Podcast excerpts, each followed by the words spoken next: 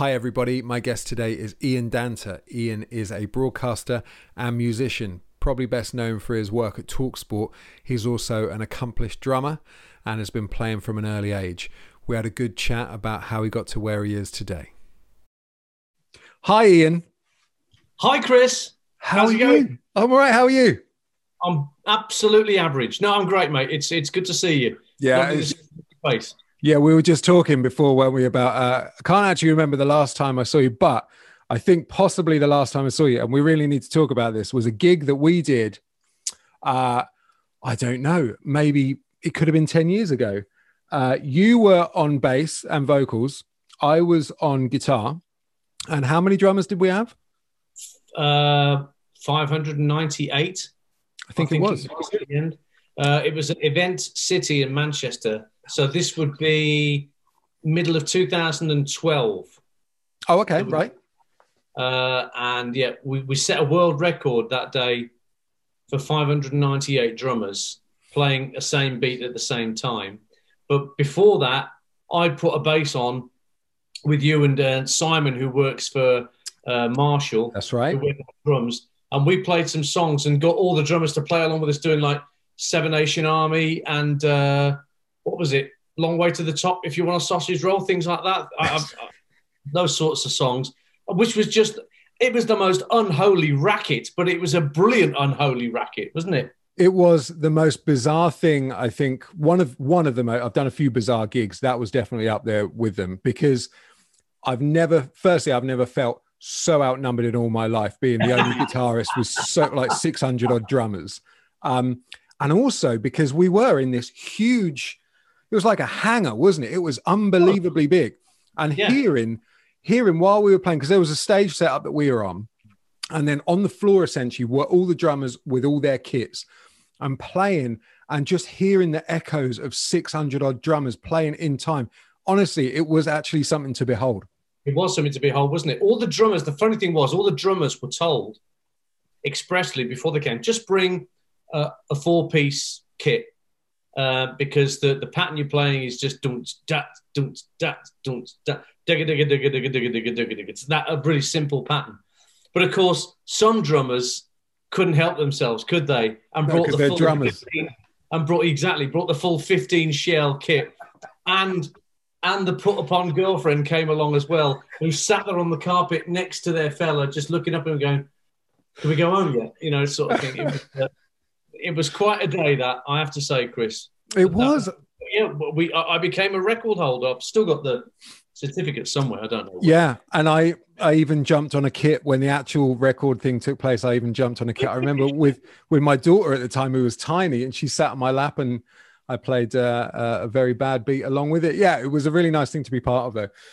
Um, yeah, I want to um I want to start by saying I did a video. I've been doing these videos uh, and some of them have been about some of my guitars, my older guitars. And there was one uh, guitar in particular that I have, which is a 1981 Gibson Les Paul Custom in Tobacco Burst. And I bought that guitar in uh, 98 or 99 from a shop in Birmingham called Musical Exchanges. Now, you know this shop incredibly well, or did know this shop incredibly well, because you worked there. Although we didn't meet, where I'm sure we didn't meet while you were working there. No, um, I'd left by that time. Yeah. So I want to start before exchanges, but I want to know your path uh, and when you first started playing. Was it drums or was it another instrument? Uh, and l- like the early years from when you started up to exchanges. Okay, well, so I was born in 68, and by the time I was like eight or nine, my dad wanted me to learn piano because my, my dear old late dad was an incredible piano player. He could play the sort of Gershwin stuff. He was kind of a lounge piano player.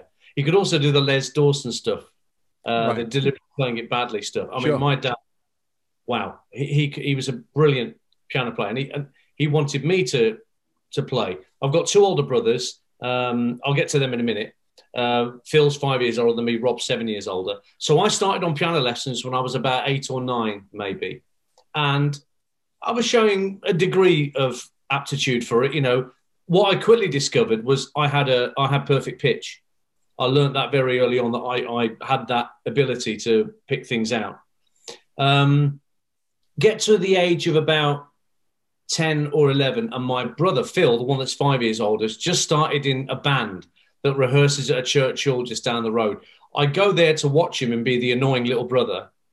And I watch them on, and the only one who's having any fun is the drummer. The only one that's got a smile on his face is the drummer. So I say to my mum when I get back, Mum, I want, I want to play drums. Uh, and thankfully, she didn't throw it, dismiss it out of hand. She she bought me a practice pad, you know, from oh, what would the shop have been? Woodruff's in Birmingham. Probably should have got it from. Okay. And a pair of sticks, and I started with that. Um, kept the piano lessons up for a few years. Got to grade five standard by the time I was in my teens. Okay. But the the, the drums just kept kept at me, kept eating away at me. I, I had ice cream tubs instead of tom toms on my bed. Um, I had a lino floor in my bedroom, so that made a good bass drum sound. That was my kit right. for, for a few years. And then by the time I was 14, I got my first drum set, which was a knackered old Premier International kit that belonged to uh, a friend of my cousin. My dad got it for 50 quid or something, but wow, what Christmas present that was. I can't tell you. Uh, it was rusted to goodness knows what, but I didn't, it was a proper drum kit. So drums took over from about late 82 onwards for me. Um, the piano sort of fell by the wayside.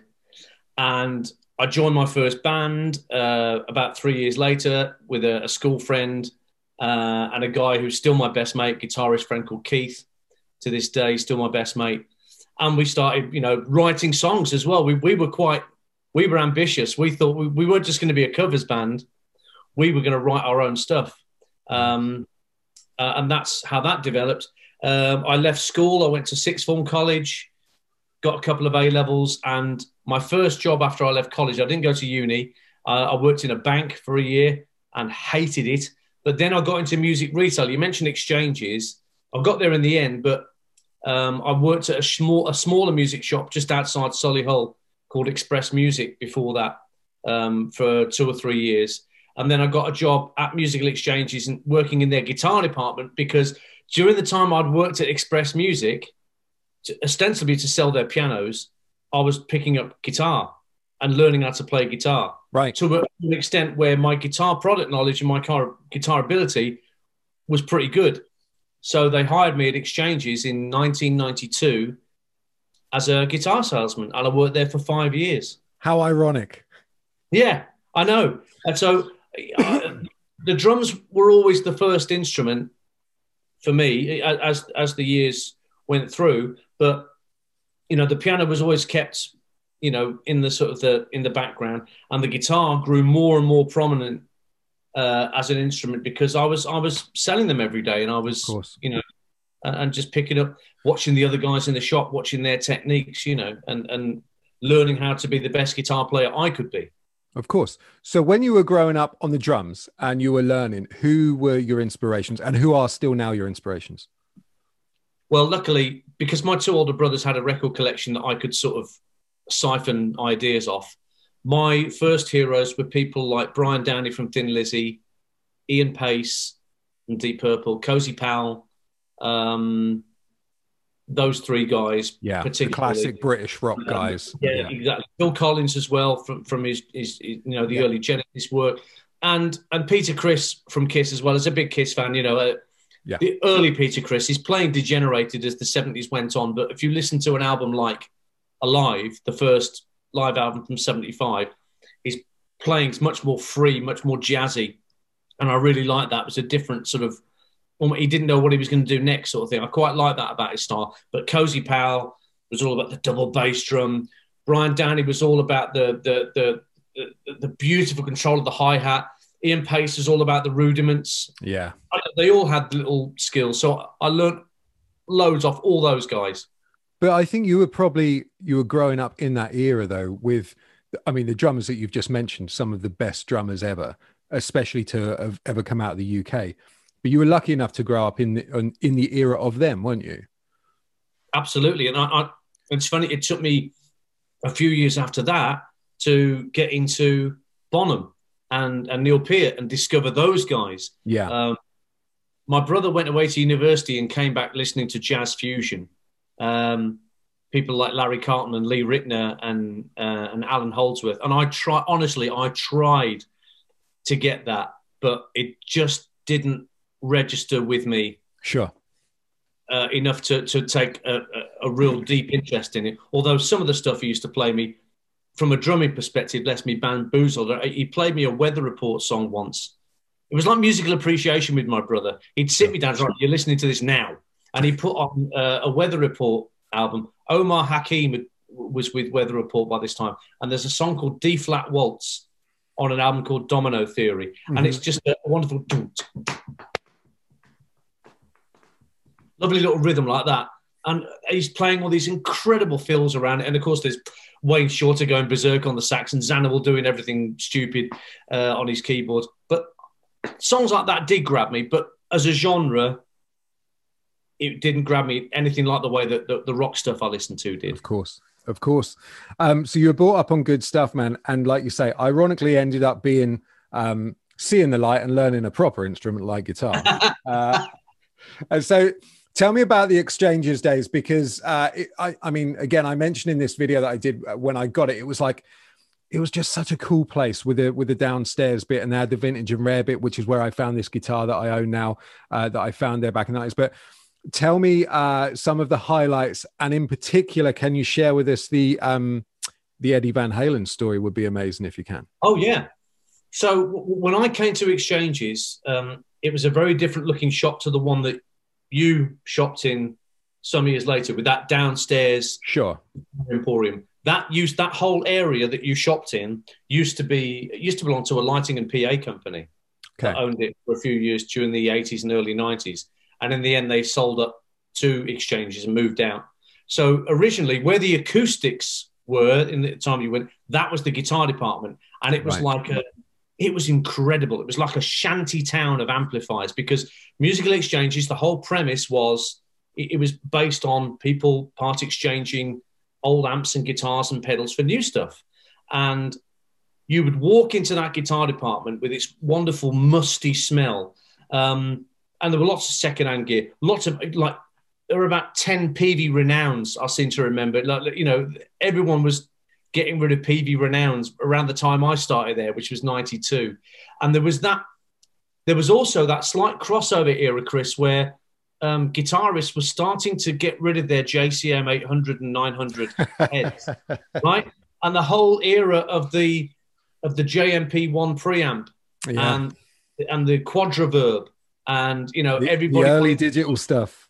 Yeah, everyone or Rocktron Intellifex if you were yeah. a little bit more flush, right? So everyone wanted all the guitarists seem to want to upgrade, no matter how good that you know. And of course, they repented at leisure when they realised, in retrospect, just how good that JCM 800 sounded um, compared to you know what they ended up getting. But that was the that's that was the year I remember and also, one of the first things I remember, I walked into that guitar department the first day, and um, there were two Heritage Les Pauls um, on sale, secondhand Heritage Les Pauls, 1980 would that be? Kind of Gary Moore style yeah. Les Pauls.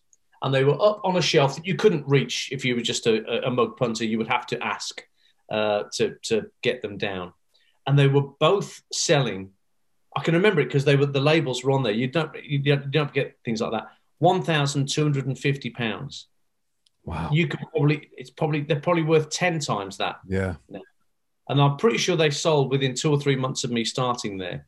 Um, that guitar department that that you shopped in, the one downstairs, that didn't happen for a couple of years. That was probably about 1994, okay, 95 that the, the expansion happened. The Eddie Van Halen story is in the old guitar department. So 93 Van Halen are on tour. Um, balance tour, I think. I guess it would have been, yeah. Somebody might know better. Anyway, they played the NEC, um, and some of the guys, I didn't go, I wasn't able to go, but some of the guys had gone to see it in the shop. And um, the next day, um, me and Gary Morris, who was my uh, my buddy, the guitar salesman. We were mm-hmm. the two main guitar salesmen. We're just in the guitar department. And little Gary Chapman, the boss, yep. comes in and says, Lads, lads, have, have we got an EVH? model, and I pointed, yeah, we got uh, like a pink quilted top one there. Great. Um, give it to Johnny, the um, the guitar tech. Tell him I need a set of nine to forty sixes or something on there now, and it's got to be detuned half a step, and it's got to be done in the next forty five minutes. Yeah, okay. What's it for, Gaz? Can't tell you. All right. So I, I, grabbed this. It was the one Van Halen model we had. Took it to uh, John downstairs. Uh, t- told him what was required. He got on with it.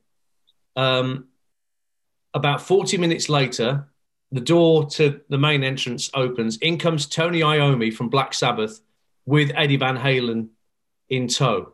So what had happened was it was a day off on the Van Halen tour, and all their gear had gone up to Sheffield because I think they had a gig the night after. This was a day off, but the day after they were playing at the Sheffield City Hall or maybe the arena if it was ready by then.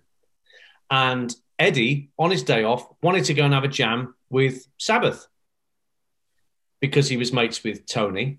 But of course, all his guitars had disappeared off up north. So he didn't have, of course, Tony can't lend him a guitar because he's like you, he's a lefty. And of course, he has seven gauge strings or whatever he uses.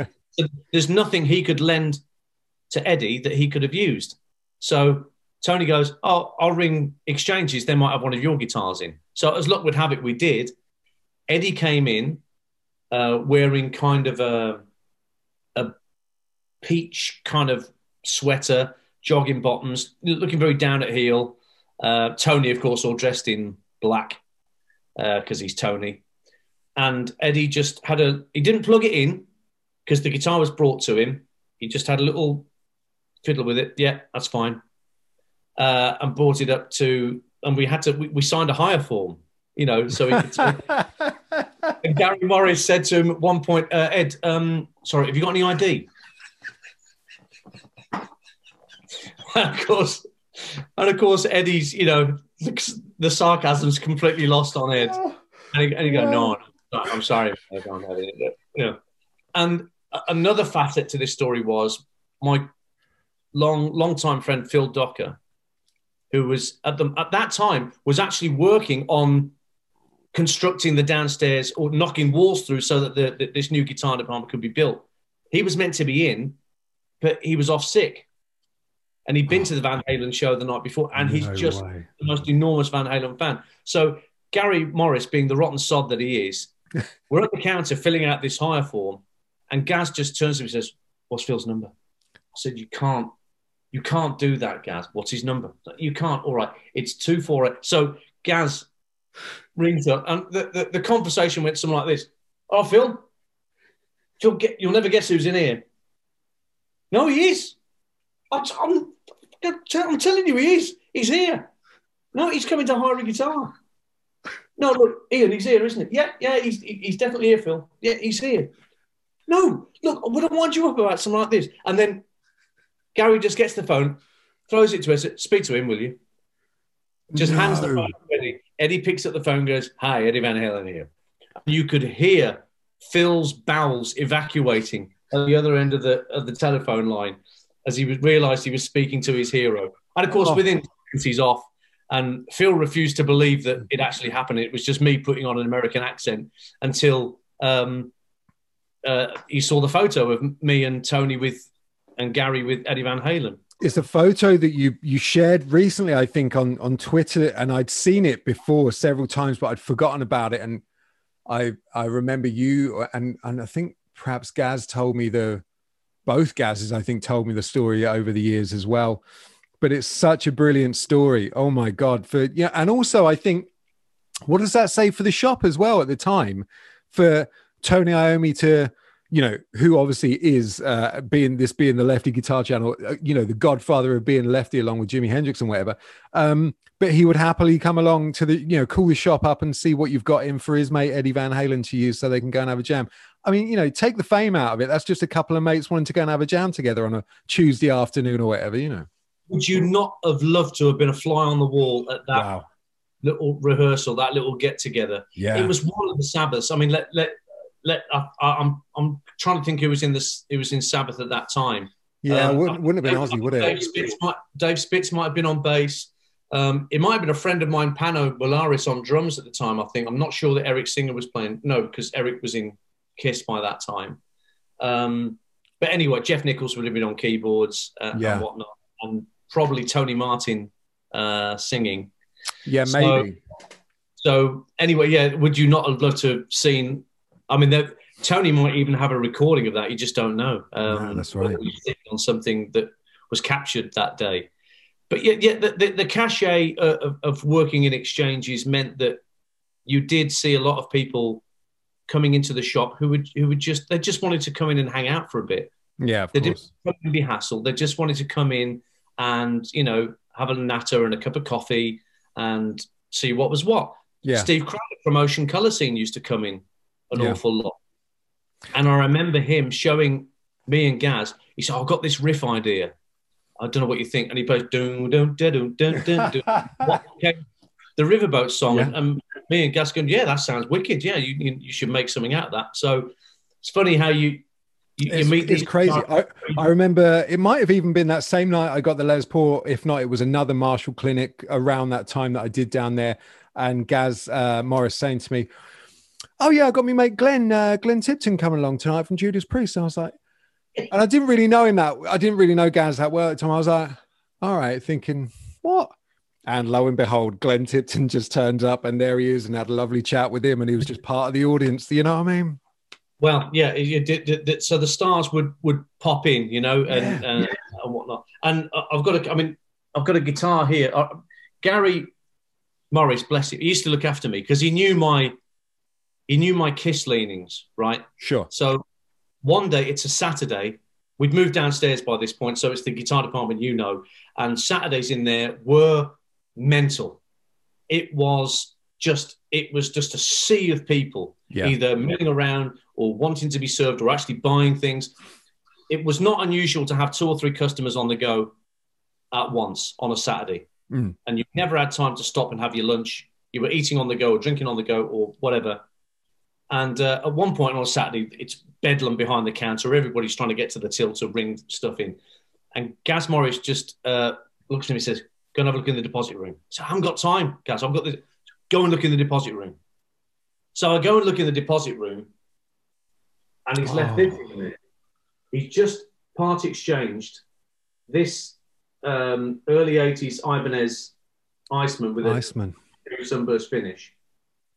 And he knew that I would want it. He knew Yeah. I'd be the, given my love for the, the Paul Stanley uh, PS10s from a few years before. So that ended up costing me about 120 quid. Wow. Um, and as you can see, I've still got it. Even better, not long. I'd left the shop for about a year, and I'm in radio by this time. I'm I'm doing the travel reports for for BRMB Radio. My job used to I used to get up at like four thirty in the morning. I'd be finished by ten.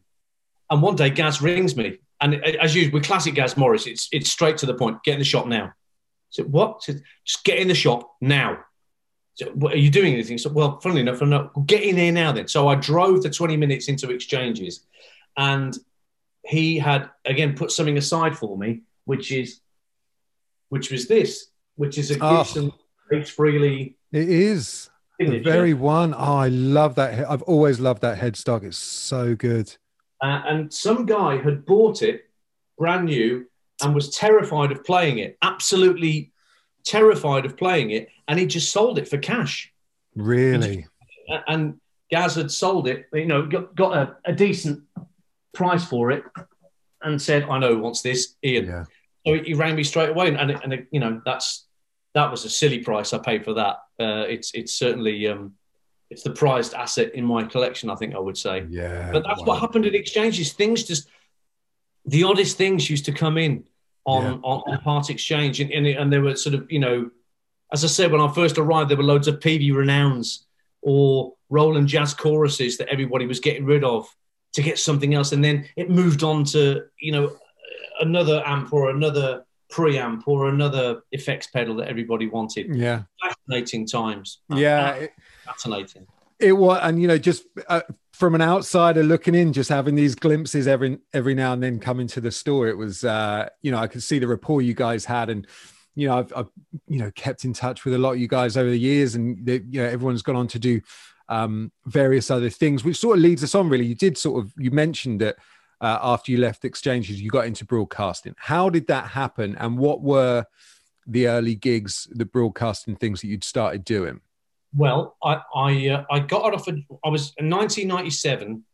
Um, I was offered a job to go and work for Laney because oh, okay. they they just won the contract to distribute Ibanez. Yeah. in the UK. So that was would have been um, Headstock. Yeah, Headstock. That's right. Yeah. That was the launch of that company. Right.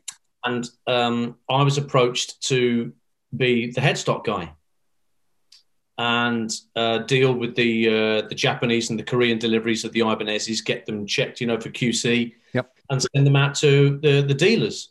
Um, so I ended up working in Cradley Heath at the Laney factory for about a year, but um, I didn't really enjoy it that much. It was a fairly lonely job. You didn't really have much company. Um, and just before I'd left exchanges, what had happened was Keith, who I mentioned earlier, my best mate who I formed my first band with, he wrote a letter to the head of sport at, at BRMB Radio in Birmingham saying, My mate Ian does brilliant impressions of football managers like Trevor Francis and Graham Taylor down the pub. You should get him on the radio. Now, I don't know how many letters people like Tom Ross, as a head of sport, get about, you know, or want to be on the radio. But something in this letter obviously piqued his interest. So to cut a long story short, he rang me whilst I was still working at exchanges to ask if I would record a, a comedy sketch to go on his Saturday afternoon preview show before a live game. Wow.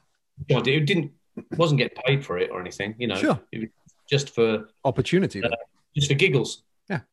And that developed uh, over the course of the time that I left exchanges and went to Laney. And then early 98, he rings me up in the office one morning, says, um, this Tom Ross, this is, says, um, Ian, are you, um, what are you doing at the minute? It's not like, it's like another Gareth Morris phone call. What are you doing? so, um, well, I'm just uh, setting some stuff. Can you come in the office now? It's another one of these calls. I said, yeah, please come in now. I need to see you. But he puts the phone down. And I think, oh, I know what this is. This is like, he wants to give me the pill. You know, he wants to say he doesn't want to use me anymore, but thanks very much. So I make up this cock and bull story about needing to go to the jewelry quarter in Birmingham to pick up some guitar parts. Drove the works van into the BRMB car park, which is right at the top of the Aston Expressway by the old HP Sauce factory, where ATV used to have their buildings right. way way back. They used to make crossroads, and um, I meet up with Tom, and he takes me across the programming floor, knocks on the door. This door I've not been in before, and it's the program controller of the station. Paul Jackson, the son of Richard Park, the, the famous radio impresario who is the Fame Academy judge on the BBC. Oh, yeah, yeah, yeah. His son, Paul Jackson, was the program controller. And I'd sat down in his office, and within five minutes, he's offered me a job going up in the, the plane that flies around Birmingham every morning in the week, doing the travel updates, the Flying Eye, as it was called. Yeah. And he said, Do you want the job? And I had to say yes or no then. And I said yes. And that was it. The next week, I was up in a plane. Uh, I, I gave Laney the pill. And, um, I mean, just to clarify to anyone watching and listening, you you weren't you didn't have to do any impressions of football managers in the plane. This was just you doing your own voice, right? It's just me. It's me. Although they what the, the, whole reason why he employed me was he wanted to encourage me to have some fun with it. Oh, really? Because the host of the breakfast show on BRMB, Les Ross, who an astounding talent as a broadcaster, not known nationally, but if you mention Les Ross to anybody around the Midlands, they go, "Oh yeah, round the world phone calls, the breakfast show." This guy could talk for England about anything. Right. Brilliant at it as well. Um, so yeah, eventually, like Des Lynam would be doing the travel updates into Les's show, or, or Billy Connolly, or something like that. I don't know. So yeah, that that was encouraged. Oh wow! little baby steps and baby steps from there. You started getting offered shifts on the AM frequency station, the sister station, and then you know, basically within two years of starting in the the plane, I was the drive time presenter on BRMB with a show called the Barmy Brummies. Honestly, Chris, it was just a whirlwind, an absolute whirlwind, and, and little stages of oh, that's odd, but but it all built up and built up. Um, and in amongst all that, in amongst all that, I'm also starting as a football reporter because Tom decided he needed somebody to report on football matches for him, and he decided I was the guy. So, in about 98, 99, that season, I started doing match reports, which turned into doing full commentaries for him. So suddenly, two years before, I'm a guitar salesman. Two years on from that, I'm commentating on Birmingham City or West Bromwich Albion and doing, you know, shifts and going up in a plane doing the travel Incredible. bulletin. Absolutely. It was a bit. It was a bit of a handbrake turn career wise. Of course, but it, I mean, quite a pivotal moment when you when you took the works van and, and nipped off quickly to go and have that chat because had you not done that you know it's one of those things isn't it the whole sliding doors moment where you think you know, somebody else would have been offered that job instead of me yeah somebody else would have been sat down and said right you want the flying eye so yeah. I, I, was probably on a list don't know whether i was on the top of that list but i was probably on a list of people what? that they had in mind for that I mean, role before that though you know your friend sending in stuff to to the station saying, "Oh, you need to check my mate out," you know, and just the, the luck of the draw of that happening like that. He never lets me forget it either. He no, oh, I bet. Every time you go out to dinner. Every single time, he's you know he, he's quick. He's quick with the reminders, but as I, I say, he's still he's still my best friend to this day. So um, some so, things do endure. Absolutely. So from there on, I mean, you kind of had a you know you you the way I see it, you kind of had a bit of a parallel thing going on. No matter, regardless of the um the broadcast and stuff, you still had the music. Uh, yeah. Was this about the time of the the Dress to Kill stuff started happening?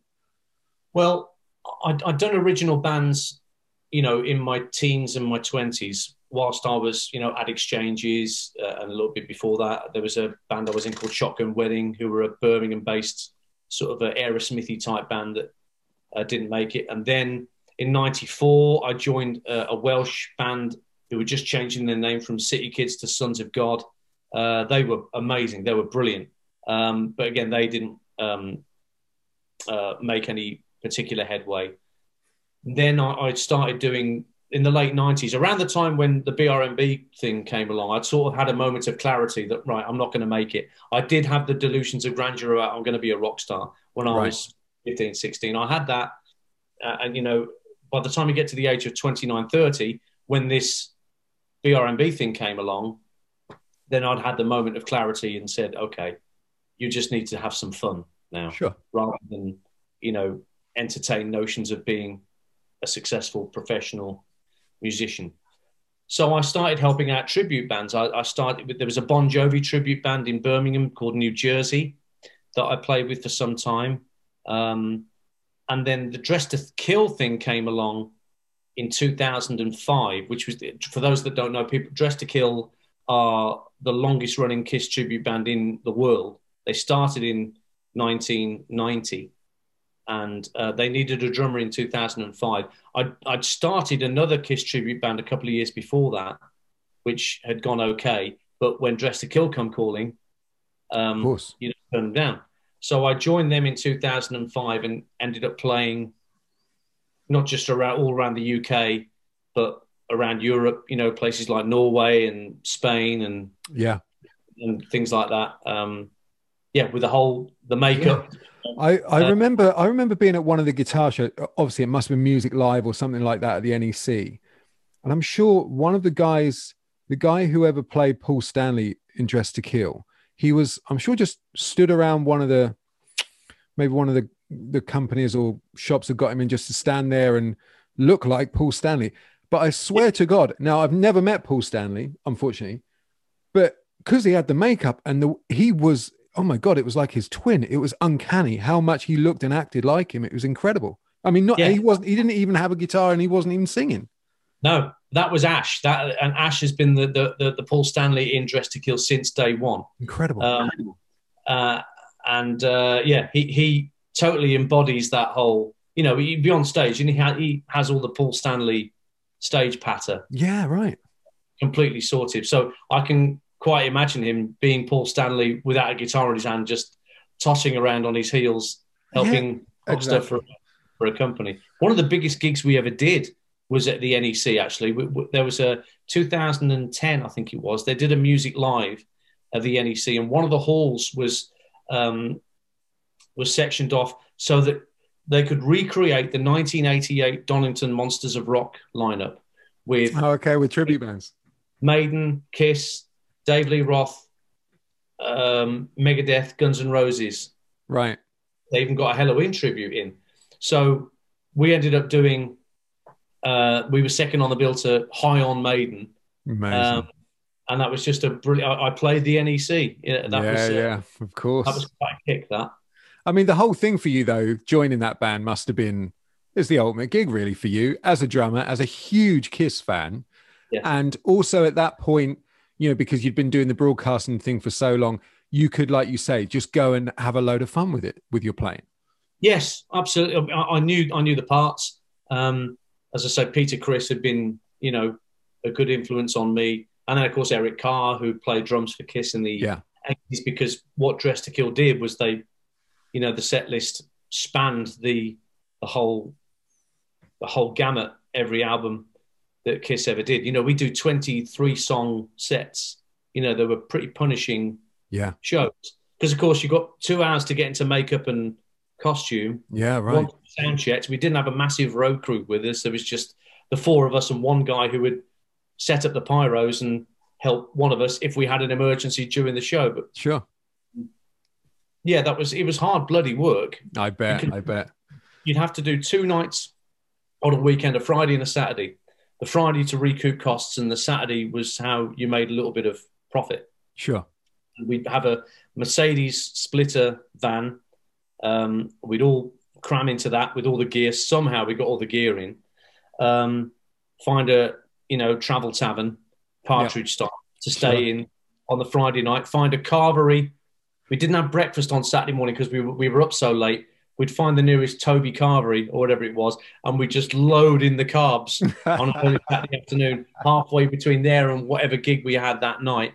And that Toby Carvery kept us going all day, basically, so we didn't need any food Amazing. when we got to the, the, the, next gig. But I wouldn't change it for the world. Those were brilliant, brilliant times. Of course. Um, uh, and yeah, to, to, to play, play, we the, the most memorable night I about we were asked to go and play two nights in Spain in 2009 and the one night was in um, a Spanish holiday resort, Lloret de Mar, um, which is a coastal resort not too far from Barcelona.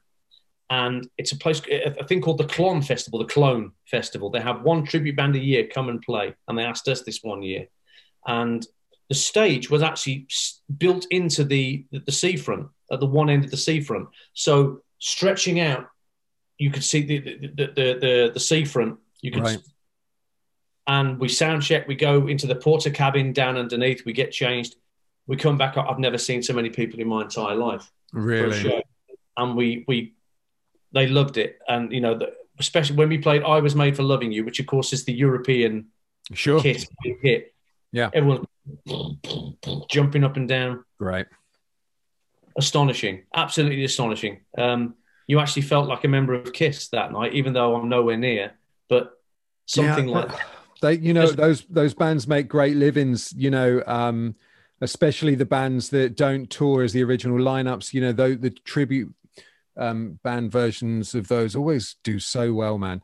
Um, I want to I want to move on, kind of because on the other side of the fence, you were still broadcasting, and by now you were doing the talk sport thing. Yes. So yeah. how did how did you the, the talk sport thing come about? Well, um, I left BRMB in as a as a, a, a presenter yeah. in 2002. Um, but I stayed on as a football commentator uh, for the next two years. Um, I'd like to have stayed as a presenter, but circumstances um, dictated otherwise. Um, and I was sort of I did football commentary for a couple of years. Did a bit of shopping telly, funnily enough. Uh, during that time for a place in Redditch, not too far from where I was living. Um, but then in 2004, uh, an old radio buddy who I had BRMB connections with said, um, Talksport are looking for a Midlands reporter. You should get yourself in there. So thanks to Nigel, um, I submitted a show reel to their head of sport, and he said, "Yeah, come in." So from the 2004 season, I started as a I was just a reporter, I wasn't a commentator. So you go to matches on a Saturday and you just do updates. Yeah. But it was national radio. So even though it was a different role to what I'd done before, you could see the potential in where it might lead. And uh, and you know, things did, you know, develop to the extent that by 2006, I was doing commentaries on games at the World Cup that summer in Germany. Um, and it just grew again, it just grew and grew and grew little stages. So by 2010, I went out to South Africa um, to cover the the entire World Cup out there. Saw the most amazing sights, you know, uh, Yeah, wow. Cape, Cape Town and Pretoria and Johannesburg and Port Elizabeth. Um, yeah, uh, so Talksport again kind of grew organically the same way that BRMB had done Yeah. for me. I'm still there now. Um, Yeah. As I said, you know, 17 years, um, man and boy. Um, my role has, has varied and changed over the years, but I'm back doing um, football commentaries now, which is my stock in trade, whether it be um, you know a Premier League game or a or a Championship game. But yeah, I, I still I still talk about um, 22 men running about after a bag of wind on a pitch. Um, But it's a, but it's another thing that you're, you know, the, you're equally as passionate about, surely, than you are playing drums and Kiss and commentating on football, right? well, Birmingham City is a hereditary disease in my family that's been passed down from generation to generation. So I'm a third a third generation blue nose, I guess you could call me, because of my granddad and my dad Okay. before me and their love for the club. So um, yeah, you, that just gets ingrained into you. Yeah, Um, of course. Question as to what degree of passion Yeah. you end um, you end up having. My two older brothers are they're into well, Rob, my eldest brother, he's into it. My middle brother Phil, not pretty ambivalent. He'll look out for the results, but he's not really that interested. Me, I fell for it hook, line, and sinker, and would go with my dad whenever I could. And when he stopped going after one relegation too many, when my dad said no more, I'm not going, I can't take the heartbreak anymore, then I stupidly picked up the slack and and kept going on my own, uh, and then went with friends and things like that. So yeah, um, becoming a football commentator wasn't too much of a stretch, and it was something that I wondered whether I could do. Sure. And um, well, I've I've I've lasted this long. Well, I, I Uh, was going to say, not only that though, but in more recent times in general, you've still upheld the music side of it as well. Like I was saying, you know, you've you lead this quite clever parallel life in keep, trying to keep an equal balance of both. It's Um, not that clever. Oh, but you've you've done a couple of your own solo albums. Uh, you tour with a uh, theater band that do a load of uh, like rock covers called Leather and Yeah. Lace. Yes. Uh, so you know you're still keeping your hand in it massively, really. Yeah, well, the, the the the solo album thing was an itch I felt I had to scratch. Um, in the wake of um, the passing of Steve Harris, the shy guitar player, Yeah, who I got as a, as a customer at exchanges and whatnot. Such a talented player, lovely, fluid, melodic rock player. Steve Harris was. yeah, And he passed away um, in 2011. And it was at his funeral when I was just chatting to the producer of the last Shy album that he put together, knowing he was poorly. And Alex had said to me, Well, he just said, you know, I could get, you know, anything could happen tomorrow. I want to get this stuff out there. And I just had this light bulb. I've got all these songs I've never recorded properly. Let's do it. So I recorded what turned out to be uh, Prove You Wrong, which came out in, um, let me get this right, um, 2013. Uh, Lee Small, uh, the singer from uh, Phenomena and Shy, incredible vocalist. He sang on most of that for me because I didn't feel particularly confident as a vocalist. By the time I was recording another one, because I it, it had what had happened was that the first album had lit the fire under me as a songwriter. Then second time around came along a couple Right. of years later, um, and I've got a third one, a third solo album is in the works at the moment. Um, I don't know when it will be finished, but it's about halfway through. and yeah, the, the, the leather and lace thing is a is a great thing. It's a seven piece uh, theatre rock band that plays. You know, it, it we, classic rock anthems and power ballads is how we bill it. So you can be playing Toto, Foreigner, Journey, REO Speedwagon, Def Leppard, Aerosmith, Bon Jovi, all that sort of stuff. Great. Theatre setting, um, seven piece band of male and female lead singer, two guitars, bass, keyboards, and, and me on the on the drums at the back uh, and I love it. It's just I've got into things like in-ear monitors in, in in the last couple of years, and my hearing isn't the greatest. It's it's suffered a lot as a sure. drummer over the years, um, and in-ear monitors and the old um, the drum front thing. You know the uh, yeah the, the butt kicker thing. Butt kicker. Yeah. Oh my! God. Those two in those two things have completely saved my drumming bacon. Yeah, um, I bet. So that you're not you'd not have a, a, a giant, you know, subwoofer sub, behind you. Yeah. Blasting it. You've got a, a nice pair of in ears, uh, and you've got your butt kicker for all the, you know, the, yeah. the low basically goes through your backside. Yeah. Uh, and it relaxes your playing. I think that's the, the thing I've discovered about it. It actually relaxes my playing tempo wise. So the two guitarists in front of me aren't panicking about well, I've got this cold as ice solo coming up in a minute. He's going about five BPM too hmm. fast because he's he's running away with it. Yeah. It's, no, it's funny with the with the in monitor thing because uh, yeah, I've been using for probably the last ten years or so, and especially when you're playing acoustic, because the biggest biggest mistake a guitarist can ever make when they're playing acoustic live is if they can't hear enough of themselves, they'll start hitting it harder. Naturally, you you just want to start, and of course, all that sounds like out front is some guy, you know, really, you know, an acoustic guitar when it should be nice and gentle. When you got the in-ears in, you got a lovely little mix. It's right there, and it's right in, right there in the middle of your head, and you can hear it beautifully. You know, so they are yeah. saving saving the day with a lot of people, and those butt kicker things are amazing as well. Well, I, uh, Craig Blundell turned me onto those, right? Uh, uh, and and Craig um, showed me the benefits of it, and you don't actually realize until you're actually at a gig and you try it for the first time, and it's it's revelatory for any drummers. I know this is a guitarist. No, it's channel. fine. I've had other drummers on here. It's fine. But guitarists, tell your drummers if they haven't tried a you know a, Porter and Davies, um, they're not they're not cheap. I mean, let's have it right. There, you know, it's an investment. But to me, and for the sake of the band that yeah. you're in, what it does for the the the how it calms a player down it's a worthwhile investment. Because quite often, if you're waiting for a subwoofer, or maybe the mix isn't great and you're not getting a very good bass drum sound in your monitor, sometimes you're feeling for it as a player. I can yeah. only go by my experience, and maybe that affects your tempo because you, are more desperate to hear something, and somehow you're playing. Uh, your dynamics don't work the same way. Yeah. Once you're relaxed and you know that you've got that thing going through your posterior. Yeah regular as clockwork, and you've got the in ears with all the drivers you need so that everything's clear. Yeah. Then, wow, what that does for your playing. Yeah, it's a wonderful thing. Absolutely. You've done other things more recently as well as talk sport. You've done commercials, you've done voiceovers and stuff like that. And also, you know, one of the things when I first heard you on it for the first time, I was just uh, so pleased for you. You also you're on Planet Rock every now and then as well.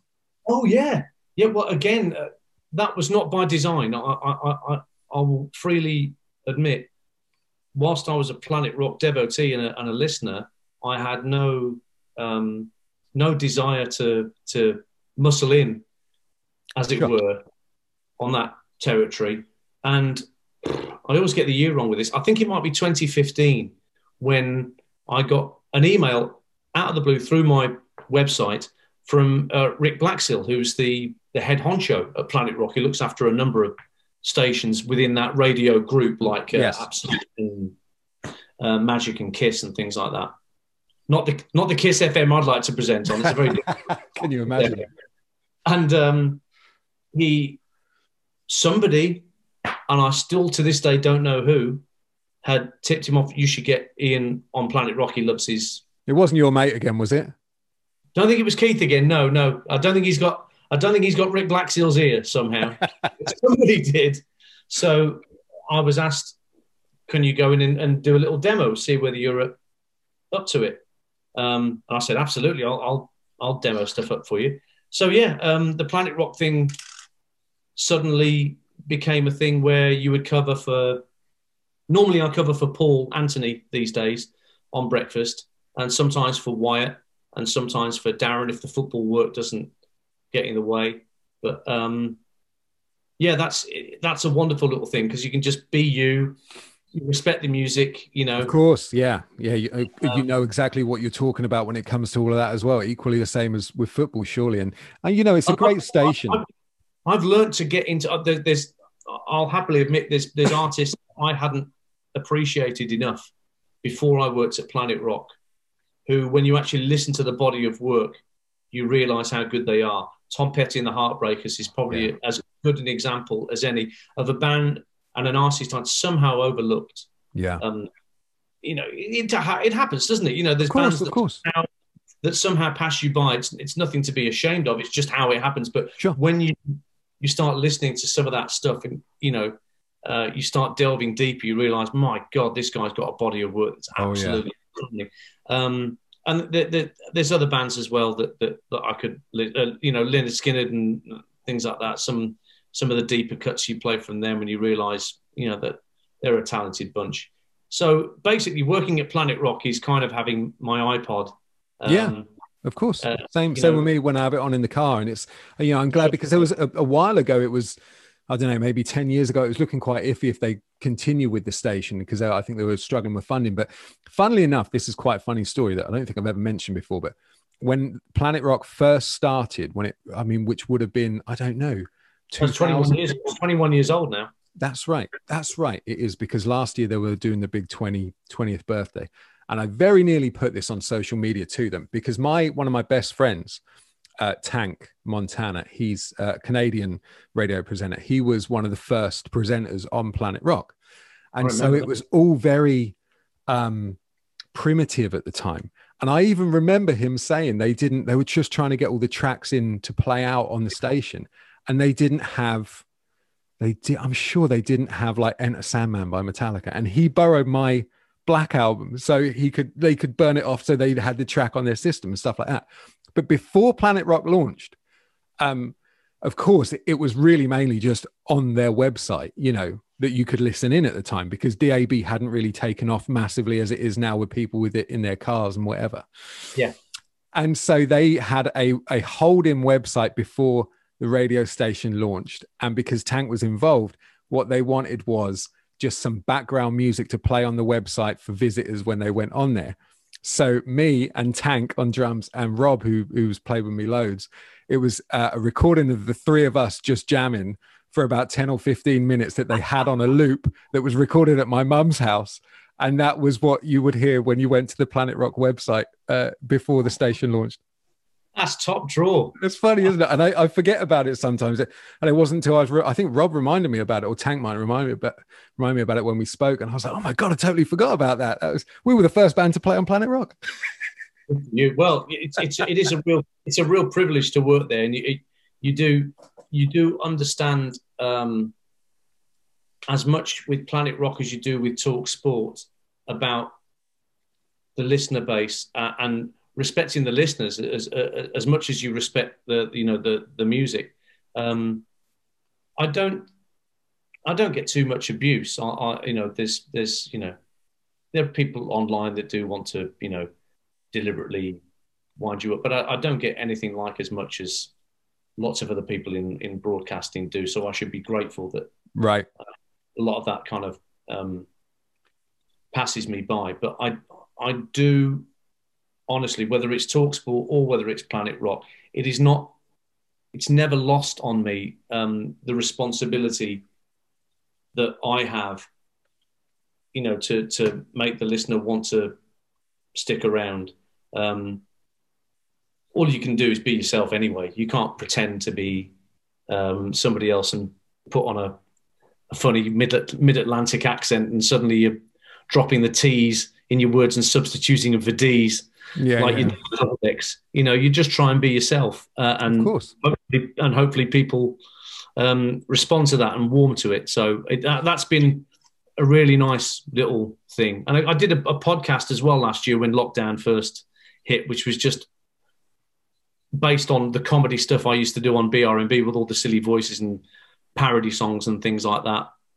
And with the, with the setup I've got here, which is I'm sure not too dissimilar to what you've got there. With I've got a drum kit over there, a keyboard just behind me, and guitars as you've seen. Sure. Um, that was a good fun thing last year to make silly parody songs of Heart or um, Hot Chocolate or things like that, just for you know for giggles. That was uh, that was good fun. Yeah, I bet, I bet, and I think surely you're now at the point, um, and I, you know, I wouldn't say this because uh, you're a friend, and I and I do obviously genuinely recognize your voice. But when I heard you on Planet Rock, I thought, you know, good on. But I think you are one of those recognizable voices now as well. You know what I mean in radio, I uh, personally, and I'm sure a lot of people would agree.